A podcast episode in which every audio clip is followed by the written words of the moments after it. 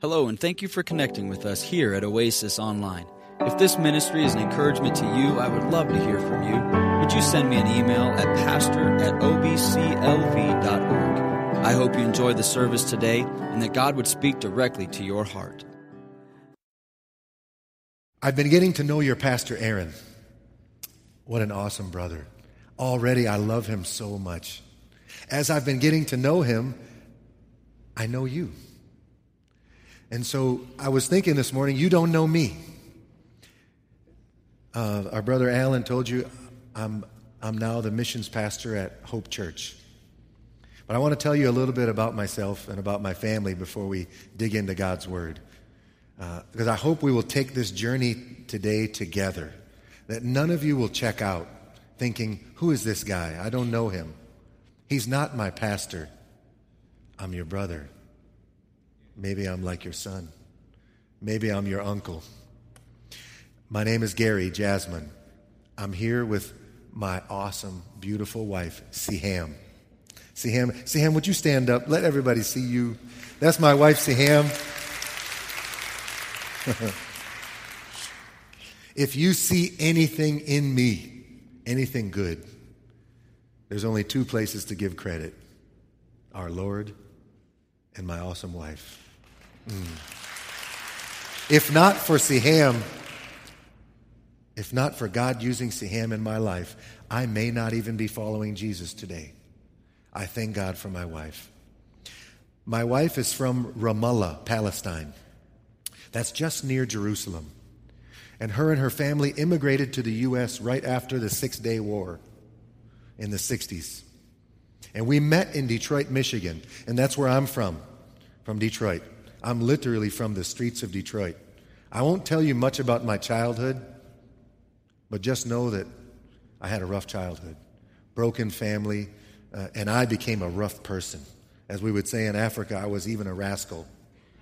By 12 years old, stealing, breaking and entering, all kinds of things. I became a U.S. Marine. I did not grow up going to church. I didn't know what it looked like to follow Jesus. But in 1990, in a VA hospital, I accepted Jesus as my Lord and Savior. Amen.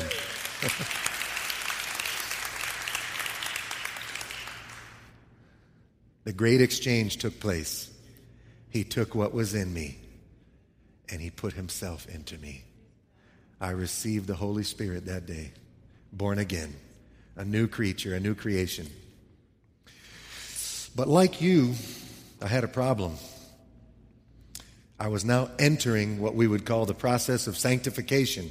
That's a big Bible word. That simply means I'm now becoming in practice who I already am in position. Yes. And so when I came to Christ, I was carrying, as my wife would say, a big bag of all my old habits and my old thinking. Any of you like me? I had a new life. I had a new future. I had a new spirit. I've been born again. Eternal life is mine. The life of Jesus alive in me, and me alive in the life of Jesus. Now and forever. I've been adopted into his family, but I came from a different family. So I didn't really know how to act. I had to kind of learn the new family system. I'm still learning. My wife and I have four children and eight grandchildren. So I too am a grandpa. after, after accepting Christ in 1990 in that Veterans Hospital, after that, my wife and I began following Jesus together. We began joining in God's activity both locally and globally. I had a construction company for 17 years. My wife had a hair salon for 25 years plus. During that time, we were learning to follow Jesus. He was changing us, He was transforming us. We did over 30 short term mission trips around the world. In 2006, we were commissioned as full time missionaries. We spent the last seven years in Ghana, West Africa. Now, I already told you I was a Marine. So you know there's a little bit of stubbornness in there. So going to Africa, it was a big step for me. Only God could do that. How could God take someone like me, draw me into his family, heal me, change me, bring me into working with him? To be a servant of the Lord? But my wife, think about that. We had our own home. We had built several homes. We have children, grandchildren. My wife was willing to leave all in following Jesus. Just recently, I was in Africa with some of our pastoral staff from Hope. And one of the things they kept saying was, We can see you. We, we, we see how God has shaped and used you in Siham all these years. They said, It's amazing that Siham came here and lived here, served here. That's faith. That's my wife, my awesome Siham. Thank God for Siham. Amen.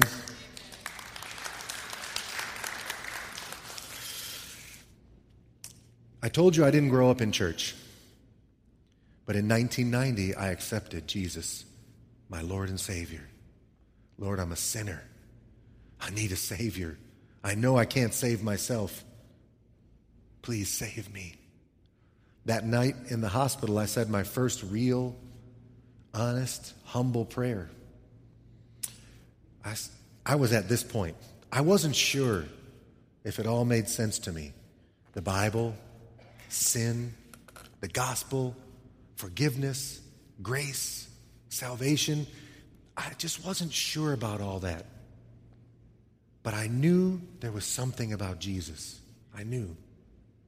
That night I prayed, Lord, Jesus, God, if you're who people say you are, then you know who I am. And I'm dying. If you don't come and save me, I'm not going to make it. Please come into my life. Save me. That was my first real prayer of humility. Now, before then, I said some prayers whenever I was in trouble. I prayed to help me, save me, deliver me. But it wasn't a prayer of humility. I'm a sinner. You're a holy God. Please forgive me. I told you I still wasn't sure about how it all worked and about whether Jesus was the only way. That was a difficult step for me. But God had put some people in my life over the years, some genuine followers of Jesus. And I saw something in their lives. I began to, to realize that Jesus was more than special, He was more than just a holy person. I, I wasn't sure yet about Jesus being God in a bod, but I knew there was more. And one thing happened to me. I began to read the life and times of Jesus for myself right? The Gospels. And I realized that whether I believed in the Savior or not, I couldn't deny that Jesus lived the best possible life that anyone could ever live. That was life at the highest level. And you couldn't go wrong by following the teachings of Jesus. I at least knew that much. And I began wanting to follow Jesus. I began wanting to know him but I began, I began to even try to follow Jesus. Now, all of us here who know Jesus as our Savior, we also know something else that it's impossible to live the Christian life. What I mean by that is the Christian life is the life of Jesus. Our senior pastor will often say it this way the Christian life is not you and I working and trying to do better, to be better, to clean up our lives. The Christian life is literally the life of Jesus alive in me. It's Jesus living his life in and through me. That's the real Christian life. The key to a successful Christian life or following Jesus is in submission. I can't, but you can. Take over you lead. Having questions or doubts or even being an unbeliever does not disqualify you from becoming a follower of Jesus. Being a sinner does not disqualify you from becoming a follower of Jesus. In fact, it's a prerequisite. In 1 Timothy chapter 1, verse 15, Paul has followed Jesus for some years. Paul has watched Jesus do amazing things in and through him. And Paul writes under the inspiration of the Holy Spirit This is a faithful saying and worthy of all acceptance that Christ Jesus came into the world to save sinners, of who I am chief, of who I am the worst. No one in the first century believed Jesus. Jesus invited unbelievers to follow him. Jesus often invites the most unlikely people to follow him. When we read the New Testament, we can see that you can start following Jesus even without believing. How many times did Jesus say to his own disciples, Still, you don't believe? Still, such small faith? Still, follow me. That was the first and basic message of Jesus. The first invitation of Jesus were those two words. Jesus' invitation is not a religious invitation. Religion says change and you can join us. But Jesus says, join us and you will change. You get close to Jesus and it changes you, it transforms you. Religion is man's attempt to get to God, to get right with God. But in Christianity, we know there's no way to get right with God. There's nothing we can do. But in Jesus, God comes to us. Religion is man's attempt to get to God, but in Jesus, God came down to us. Follow me, and I will change you. Faith often begins with following. It's a process, it's often gradual, it happens over time. Some of us in here, we've been following Jesus for some years. Even today, we came in discouraged, thinking, I should be doing better. I should be serving more. I should be more faithful. I should have more joy. What's going on with me, Lord? Some of us came in here today like that because it's a process. Becoming in practice who we already are in position. Let's look at the process a bit. Mark chapter 1, verse 14 and 15. Now, after John was put in prison, Jesus came to Galilee, preaching the gospel of the kingdom of God and saying, The time is fulfilled and the kingdom of God is at hand. Repent and believe in the gospel. Let's unpack that for a minute. There's so much said in there. What Jesus is saying is time's up. God's kingdom is here. Change your life and believe the message. Time's up. Everything you've been waiting for, everything you've been praying about, all the scriptures that you've been looking forward to their fulfillment, it's happening right now. The kingdom of God is near. Why? Because the king is here. God is on the move. Wake up. Don't miss it. The next thing Jesus says is repent. Repent. What a wonderful word. In the Old Testament times, when God was about to do something, he called people to repentance. That simply means whatever they were doing, wherever they were going, God was saying, Turn and put your full attention back on me. I'm about to do something. And if you don't turn and put your full attention on me, you're going to miss out on it. When Jesus came, many missed it, didn't they? Many missed it. Why? Because they didn't wake up. They didn't realize that the king was here. And they also never turned and put their full attention on him. Here's how repentance, here's what it means to me. I told you I was a Marine. One of the first things we learn in the Marines is how to move, how to march, how to move together. The first command we learn is halt. Time's up. Stop. About face. Forward march. That's what repentance means. It is literally a 180 degree turn. Here's my problem and your problem. A little while later in boot camp, we learned about right face and left face. Right? That's a half turn. That's how most of us look at repentance. We make a half turn. I like to say it this way I'll turn and I have one foot where, where I used to be, where I used to be going, and one foot now pointing toward Jesus, and I'm actually out of balance. The Bible calls this being double minded. But true repentance is a full turn. It is said that man is born with his back to God relationally. We are born with a sinful nature, with our back to God. But when we repent, we turn around and face God full on. We acknowledge, God, I can't, but you can.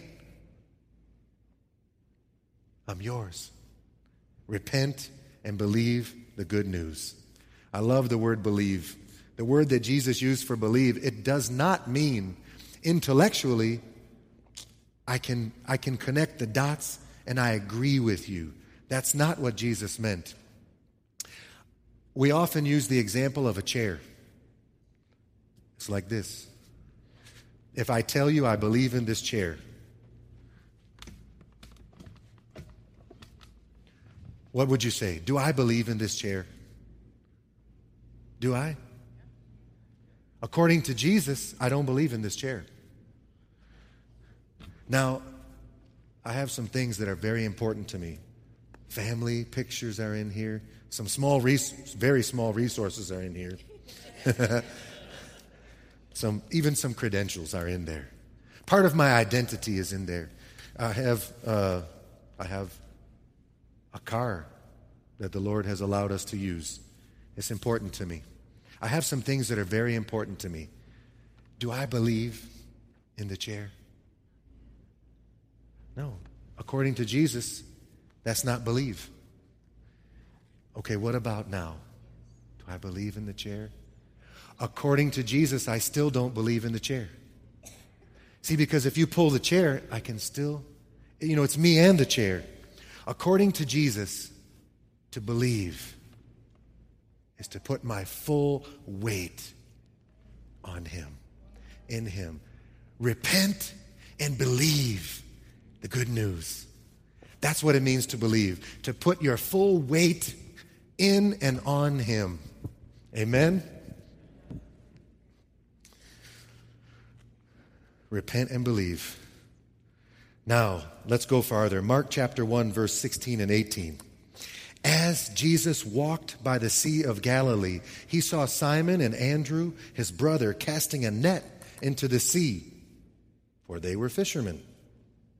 Then Jesus said to them, Follow me, and I will make you fishers of men. They immediately left their nets and followed him. Let's unpack that just briefly. In the original Greek language, it's, a, it's an invitation. It's, it's like Jesus says, Come, come, move toward me. Move with me. I want you to respond to me. Come, follow me. That means become my disciple. Make my lifestyle your lifestyle. Walk with me. Work with me. Watch me. Learn from me. Make my way your way. Follow me. When I was younger, I used to be a martial artist. That happened when I was at a very young age. For many years, I trained in martial arts. And I trained under uh, several masters. And while I trained under the master, I was a disciple. So I understand something about being a follower, being a disciple, because of that. And here's what it was anything that they led me to do or asked me to do, I gladly did it. I used to condition my body on bricks and boards and concrete, punching, stretching, doing all these things. Gladly. It was painful. Why did I do it? I was a disciple of a master, and I wanted to be able to do what the master could do. So I gladly did anything they asked me to do. I sometimes I give this example, and I thought today I wouldn't do it, but I'll show it to you just in case. Some of you are looking a little bit like you're not with me. And so I told you um, we have grandchildren. Now, I stopped all the martial art training in 1990. After I came to Christ, I, can, I was like this. I was one, one foot in Eastern thinking. I was really a Buddhist. And one foot with Jesus. And I was like that. And I quit, and quickly the martial arts fell off for me. It didn't matter to me anymore. Why did I need to train for fighting and defense? Again, nothing wrong with that. It's a great sport. But for me, I was unhealthy with it. So it just fell away. I was now learning to fight the good fight. I was now learning to be a follower of Jesus, not a follower of another discipline. So I told you I'm, I'm now getting older. Grandchildren, I stopped training in 1990. So that's 25 years ago. So I can still do some things because I used to be the disciple of a master. Why? Anything the master told me to do, I gladly did it. But now, as a follower of Jesus, why is it so difficult to do what he asks us to do? To follow where he asks us to go. All of us follow things and people. Follow me, become my disciple. I love this next part. And I will make you. I love that. I will make you into something you are not. I will change you and I will use you to reach people. Your assignment, your work, your invitation is to follow, and I will make you what I created you and designed you to be. I've often tried to make myself into something. My plans. Even this to this day, I'll get an idea. It's a good idea. I'll search the scriptures. It lines up with scripture. And I'll ask God to bless it. But am I truly following Him? Or am I actually trying to get Him to follow me? How you like that idea, Lord? Now, would you bless it? Would you help me do it? How about you? Come follow me. I will make you. He does the making. Reminds me of when he told Peter. Peter confessed who Jesus was in Matthew 16. And Jesus says, Don't get a big head. Don't be prideful. You didn't figure it out on your own. My Father revealed it to you. And on that rock of truth about me that you just spoke, I will build my church. Follow me, I will make you. You don't have to make yourself into anything. Follow. Fishers of men. To do in someone else's life what someone and Jesus together did in my life. Fishers of men means bringing people into the kingdom of God and into a relationship with Jesus Christ like this. A fisher of men means the message and the messenger and the Holy Spirit makes the perfect combination to do in someone else's life what Jesus and someone did in my life. Amen? And they followed him. He saved them, He changed them, and He used them to save many. They actually followed Him right where they were, with their doubts, with their fears, with their lack of belief, they became his followers. And their faith grew out of their following. And he used them. Even God, we are here today because of how Jesus used his followers. Come follow me, I will make you. Am I a follower of Jesus? Not how much do I do, not how much do I attend or how much do I know. It's not how much do I study, give. Am I currently intentionally following Jesus?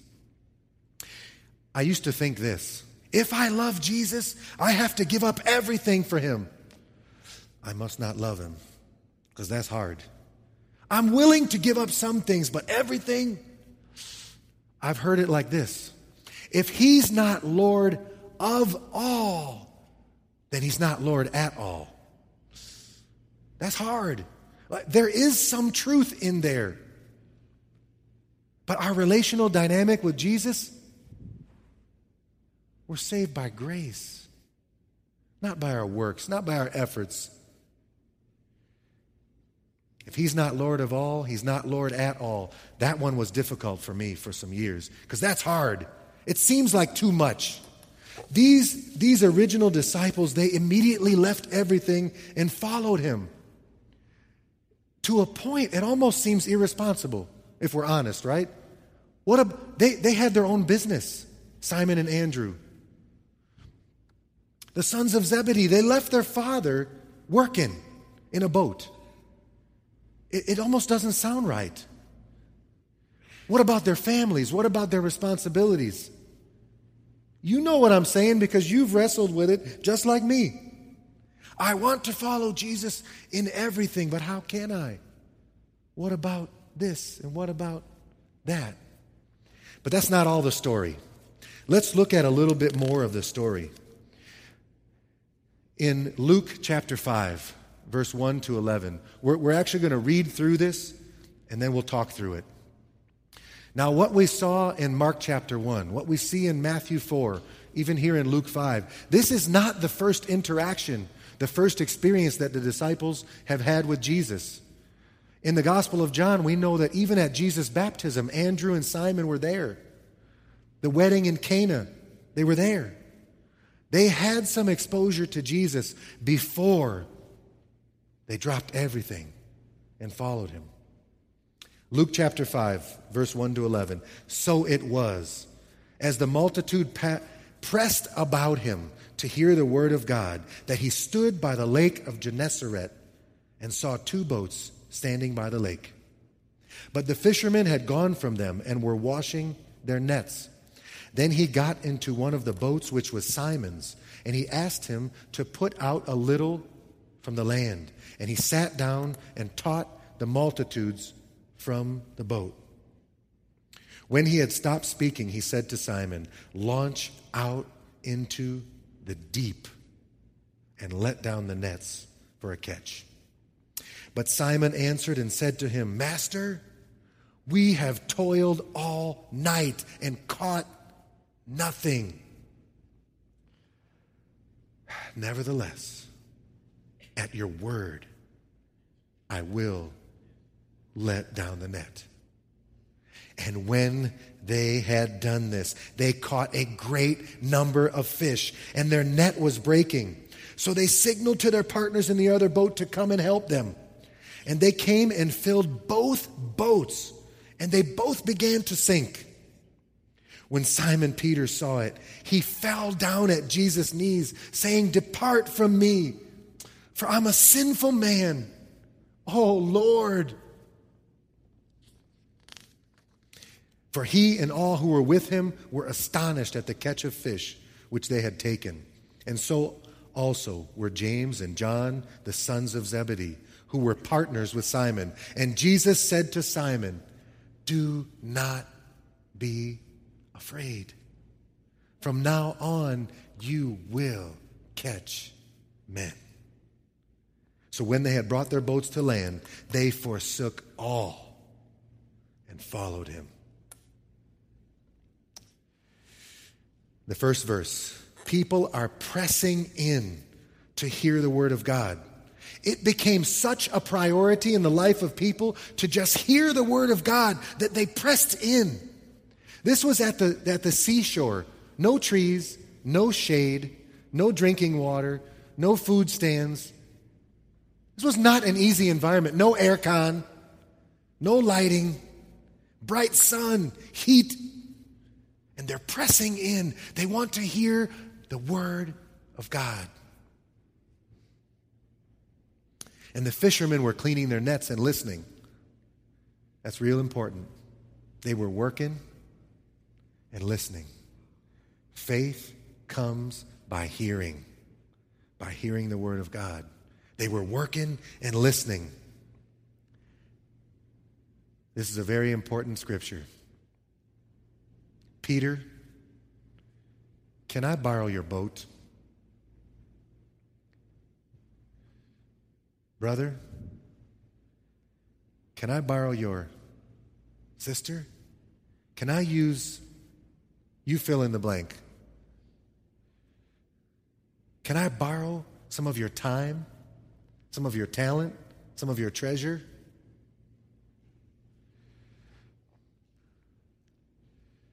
And Jesus uses the boat as his pulpit. And when he finishes, he says, Put out into the deep for a catch. Now, most of you are familiar with the story. It doesn't make sense. These fishermen had already worked all night. They were professional fishermen. You don't fish with a net in deep water, you fish in shallow water. It's surface fishing in the cool of the day or even in the night. To put out into deep in the heat of the day, it doesn't make sense. You just don't do that. It would be a wasted effort. They've already worked all night and they've now cleaned their nets, which is no small task in itself. The boat was clean, the nets are clean. Put out into deep water and let down your nets for a catch. Jesus asked Peter to do something differently, something that doesn't make sense to Peter. Peter respectfully resists. Does Peter really think he can trust Jesus? The request doesn't make sense to Peter. Master, we fished all night and it did not work out. All of our expert efforts, no results. What hangs in the balance of Peter's decision? Plenty. After this decision, this step of obedience, Peter goes on to become a fully devoted follower of Christ. But he has a choice to make. I want you to do something different, Peter. Even though you've done it a thousand times, this time, I want you to do it differently. Look how God used Peter. You know, right now in Rome, there's St. Peter's Cathedral, said to be one of the most amazing pieces of architecture known to man. It took 120 years to build Peter's Cathedral. 120 years of construction. It's so ornate and massive. It's one of the two largest churches in the world today, still. Why? Because of Peter's obedience to Jesus, because of his submission to Jesus. How many times have we met people who are discouraged because of hard experiences, because of frustration, because it's just not working out? How many times have we suggested a solution to a person's problem and they immediately respond, ah, I've tried that. But did you try it at the Lord's direction? Or did you do it on your own initiative? It makes a huge difference when the Lord directs you to do a thing. You can be sure when the Lord is directing your service, your service will never be in vain. Master, because you say so, I'll do it. When is the last time you said, Master, because you say so, I'll do it. It doesn't make sense. I don't think it'll even work out. But because you say so, I'll do it. And when they did so, huge results. Obedience always produces results. Peter joined Jesus in his preaching, and Jesus joined Peter in his fishing. Draw near to God, and God will draw near to you. When Jesus directs, he accompanies. Where God guides, he provides. Even the diligent often meet disappointments. Sometimes you and I, we toil all night, all month, all year, and it looks like we catch nothing. These fishermen were, were diligent, they were hardworking, and Jesus singled them out to be his favorites. I love that. They were fit to be good followers of Jesus because they had learned to endure hardship. Anybody here endured any hardship?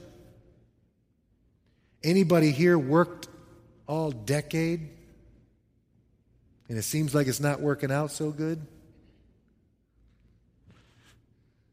Jesus knows what he's doing. Those who are going to be his ambassadors to the world, they may toil for a night and catch nothing, but they would be instrumental in bringing many to Christ and enclose many in the gospel net. You may have toiled. Keep listening. Keep pressing in. Keep working. Keep listening. Keep opening your hands. Lord, you can borrow my boat.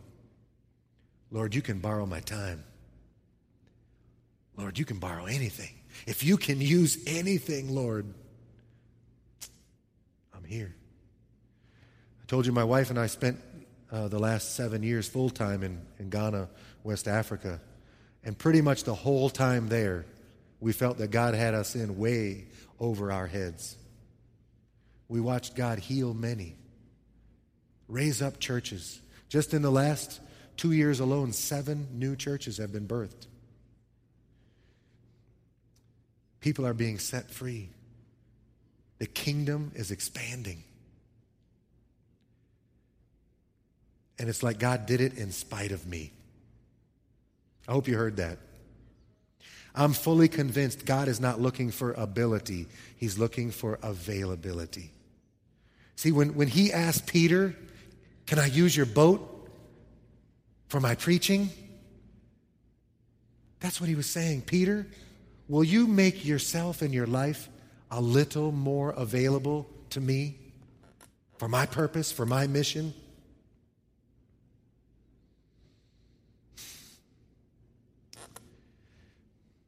Master, because you say so, I'll do it. Now, we know obedience produced a result, a miraculous catch of fish. So many fish, as they filled the two boats, the weight of the fish is sinking the boats. It's amazing. And what is Peter's response? Humility and self denial. Lord, I'm a sinful man. You're holy, and I'm not. Tell me to leave your presence. That's actually respectful. Even in Africa right now, when I'm with a senior person, I don't just leave. I ask their permission to leave. Kind of reminds me of the, of the military. It's called asking permission for leave. Peter's actually asking Jesus for permission. Would you do it for me? Would you just tell me to leave you? I'm sinful and you're holy. He moved from master to Lord. See, master is a level of respect teacher, rabbi, master. Master, because you say so, I have enough confidence and submission that I'll try this thing you're asking me to do. Master. But now he says, Lord, Lord, you're holy and I'm not. I'm not worthy. Send me away. Even the best men are sinful and should be ready to own it especially to Jesus Christ, who came into the world to save sinners. It's amazing to me that, see, at this point in time, Peter does not yet understand the gospel. He doesn't understand. He now knows he's a sinner and Jesus is holy, but he doesn't know the good news. Later on in John 21, we see a similar story. Peter has followed Jesus. But Peter has also denied Jesus three times. And he was very broken over his public denial of Jesus. And in John 21, Peter says, I'm going fishing. I'm going back to something I know how to do. This being a disciple thing is hard and it ain't working out. I'm not a very good disciple, but I'm a fisherman. I'm going fishing. That's John 21, verse 2. And he and six other disciples fish all night and they catch nothing.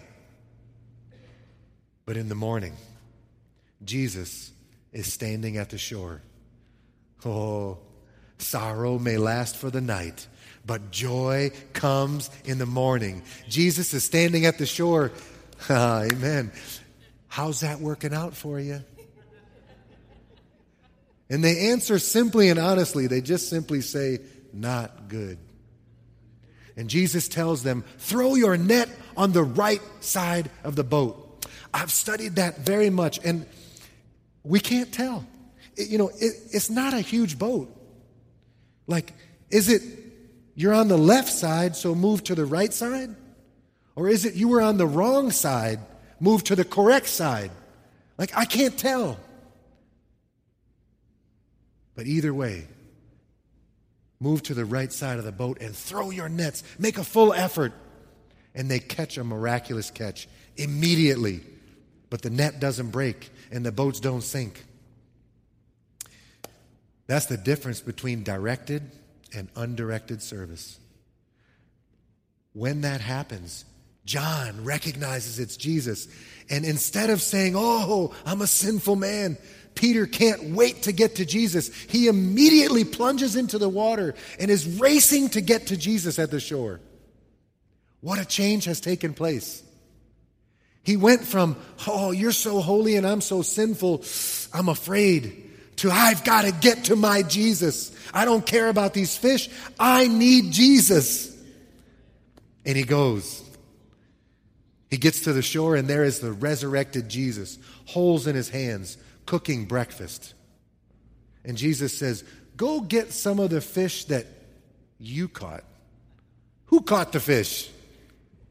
Go get. And it says Peter goes back and he drags the fish ashore. So, in the beginning of the story, seven disciples could not move the fish to shore. They couldn't, it was too heavy. But now, Jesus tells Peter, Go do that. And Peter now has so much strength and passion, he single handedly pulls it to shore. And Jesus feeds his disciples breakfast. You know the rest of the story. After breakfast, after Jesus himself resurrected Jesus, cooks and feeds his disciples. Then he says, So, Peter, do you love me more than these? Because Peter said, I love you more than anyone else, Lord. If they all disown you, I, I won't. Do you love me more than these? Do you love me more than these plenty, 157 big fish? Do you love me? Oh, Lord, you know I love you. Then there's the interaction of Jesus and Peter.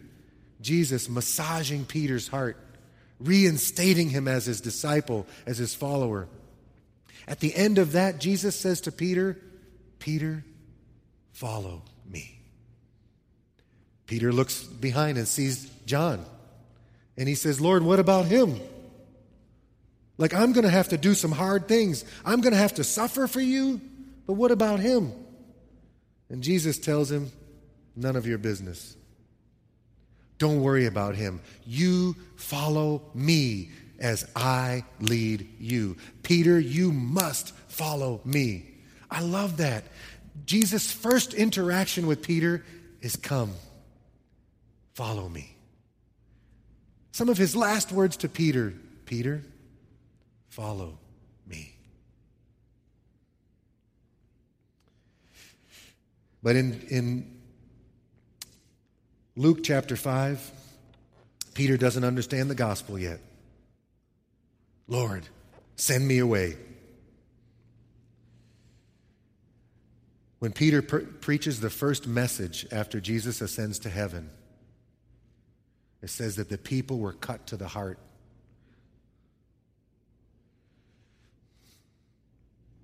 And they said, What must we do? Peter said, Repent. Believe. Be baptized.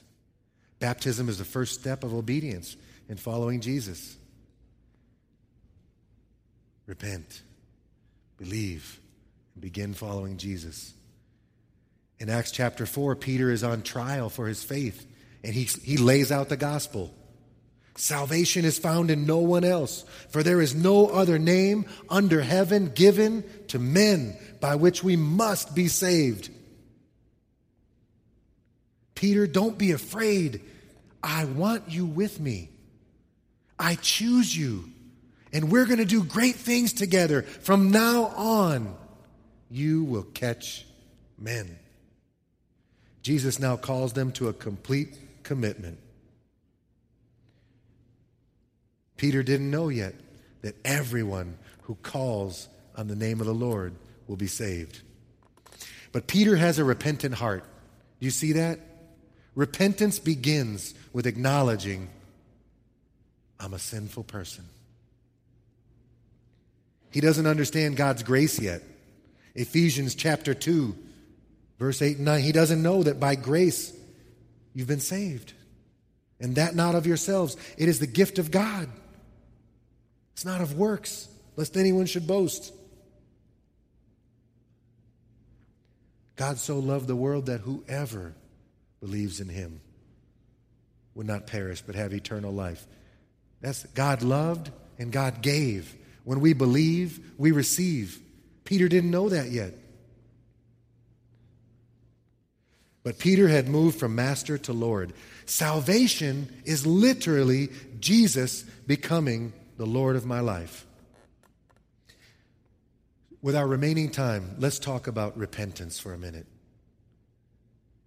Repentance is a wonderful thing, it's an amazing thing. But it's something we can forget about, especially if we've been in church for a while. We forget about the life changing, amazing, empowering dynamics of repentance. Repentance is marked by two things confession and turning. Confession, it means to agree with God about my sin. God, you are right and I am wrong. It means to get honest with God, to come clean with God and ourselves, to say the same thing that God says, to agree with Him. That's confession. Confession and turning, surrendering to a new way of living, to begin following Jesus, the way, the truth, and the life. Turning means yielding the control of my life to the Holy Spirit. Real repentance is a permanent turning with ongoing results. Permanent turning with ongoing results. Turning not only from what we've done, but from who we are. Siding not only with God against our sins, but even against ourselves. God, I agree with you. You're right and I'm wrong. I'm turning from myself and my sin. I'm yielding myself to you and to following you. Repentance is required to be saved. What must we do to be saved? First things first, repent. And begin following Jesus. The way we put our faith in Jesus is through repentance. Confess our sin and turn from sin to Jesus. You cannot turn to Jesus without turning away from something. Salvation is not fire insurance, it is surrendering to the lordship of Jesus. Repentance is real.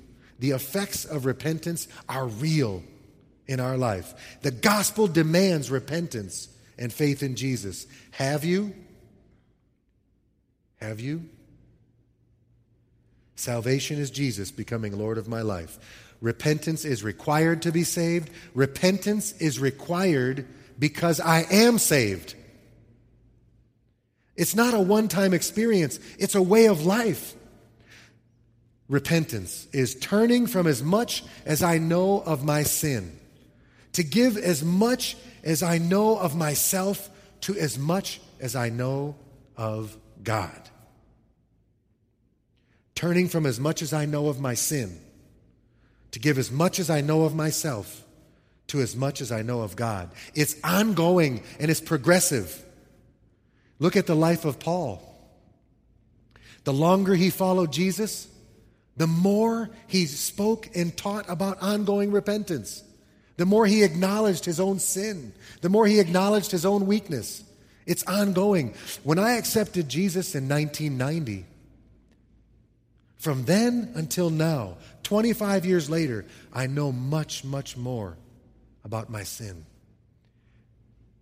And I can now give more of myself to God. And I know much more about the holiness of our Lord and His grace and His love and His gospel.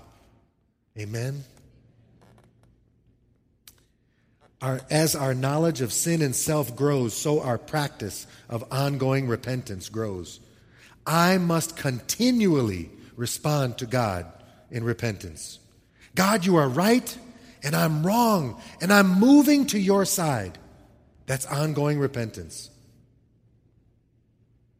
It's not that I'm saved again, no, but I'm repairing and maintaining my fellowship with God. In Revelation chapter 2, verse 4 and 5, Jesus says this to a church Nevertheless, I have this against you. You have left your first love. Remember, therefore, from where you have fallen. Repent and do the things you did at first, or else I will come to you quickly and remove your lampstand from its place, unless you repent. You've forsaken your first love. The original language talks about the real word talks about a gap, a distance, a height. Consider the height from which you have fallen. You and I had intimacy, and now your relationship with me is just a routine. He even told this church, You are very good at protecting good teaching and doctrine, but you're no longer good at loving each other or loving me. Unless you repent, I will distance myself from you. That's ongoing repentance. God, I'm sorry. Please help me. 1 John 1 9 says, If we confess our sin, he is faithful and just to forgive us our sins, to cleanse us from all unrighteousness. With repentance, the Holy Spirit takes the Word of God and speaks to the heart of people. The time to repent is always now. Always. As soon as the Holy Spirit pierces our heart, when the Word of God pierces, we repent. If we don't, we can grieve the Holy Spirit of God. We can become insensitive to the Holy Spirit if we don't live repenting in the now. Don't play with God. When He speaks to you, you listen and you respond to what He's saying. And this is exciting. This is where life and liberty are found and experienced. Is there anything right now that you need to repent from? They were working and listening. Faith comes by hearing. Following Jesus begins and continues with listening, with information. Can Jesus borrow your boat? Some of your time? Will you respond to his word, his invitation to get involved in his activity?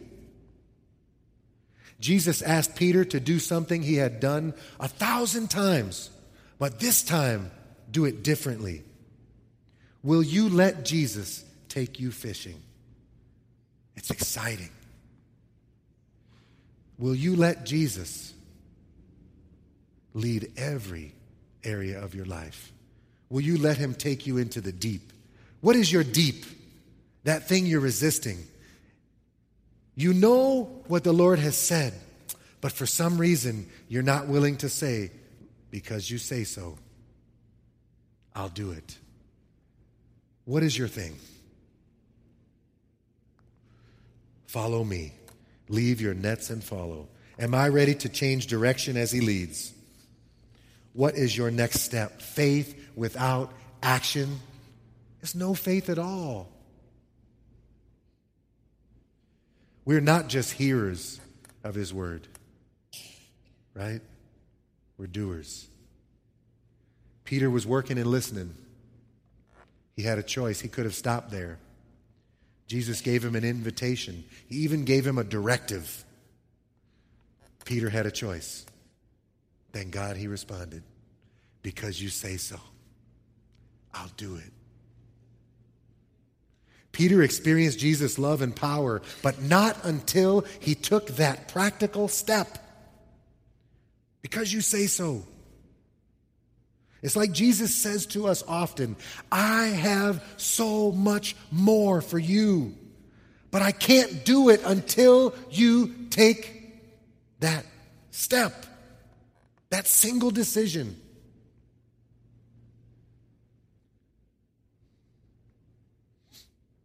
If you're new here and you're just beginning to press in and you're beginning to listen, keep coming. Faith comes by hearing. Keep coming, keep listening. If you've been listening for a while, and Jesus is saying, Can I borrow your boat? What's your boat? Is it your work? Is it your house? Is it your time? Is it your talent? Is it your treasure, your resources? Are you willing to let Jesus take you fishing? Are you willing to do something different? Even though you've tried already, even though you know your work. Jesus told them to come follow me, and I will make you. And they left their nets and followed. Am I ready to change today? to adjust my lifestyle, to change my priorities, to change direction, even to surrender all. What is your next step? Take it. What hangs in the balance for you? Today, will you say, Yes, Lord? Thank you for worshiping with us here at Oasis Online. If this message was an encouragement to you, would you send me an email and let me know at pastor at obclv.org? Before you go, go check us out at oasisbaptistchurch.org. And if we can be of any help to you or an encouragement to you, please let us know. Thank you so much for listening and have a great day.